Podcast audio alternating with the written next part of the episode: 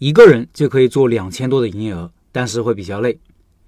再说说这次考察米粉店的两点感受：第一，快非常重要，这也是米粉店潘老板的原话。他说做餐饮一定要快。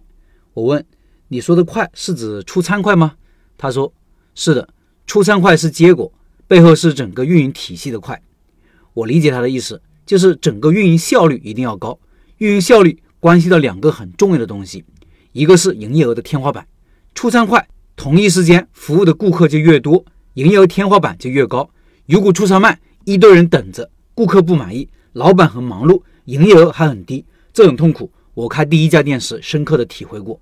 还有一个就是成本的高低，同样做四千的营业额，你需要是三个人，还是四个人，还是六个人，还是八个人，竞争力是不一样的。三个人和六个人之间隔着三个人的成本。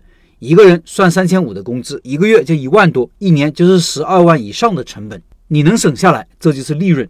之前我说过，一个餐饮店里大概的人效不是很精确，但是有参考价值。人效小于五百的就是不太好的，五百到一千的不错，一千到一千五的挺好，一千五到两千的算很好了。如果是大于两千，那就相当优秀了。这是什么概念？就是一个人在店里就可以做两千的营业额，两个人可以做四千的营业额。如果是夫妻俩在店里，人工就是自己，你自己可以算算赚多少钱，一年至少盈利五十万以上。潘老板的米粉店，两个全职加两个兼职，约等于三个人工，也就是说人效在挺好的那个水平。我问潘老板的老公赵老板，一位戴着眼镜、瘦瘦的、很热情、很快乐的汉子，你们这种店一个人也可以开吧？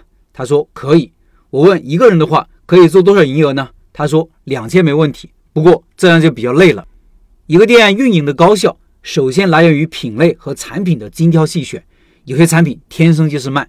潘老板说，一定要把很多准备工作前置，这样效率才能提高。其次是流程的改善，不仅仅是厨房的工作流程，还包括整个店铺的流程。老板提到，以前他们需要一个人在收银台负责点单，门口排着长长的队，不仅慢，顾客体验不好，还需要一个人工。现在都是自助扫码点单，效率高了，顾客满意了。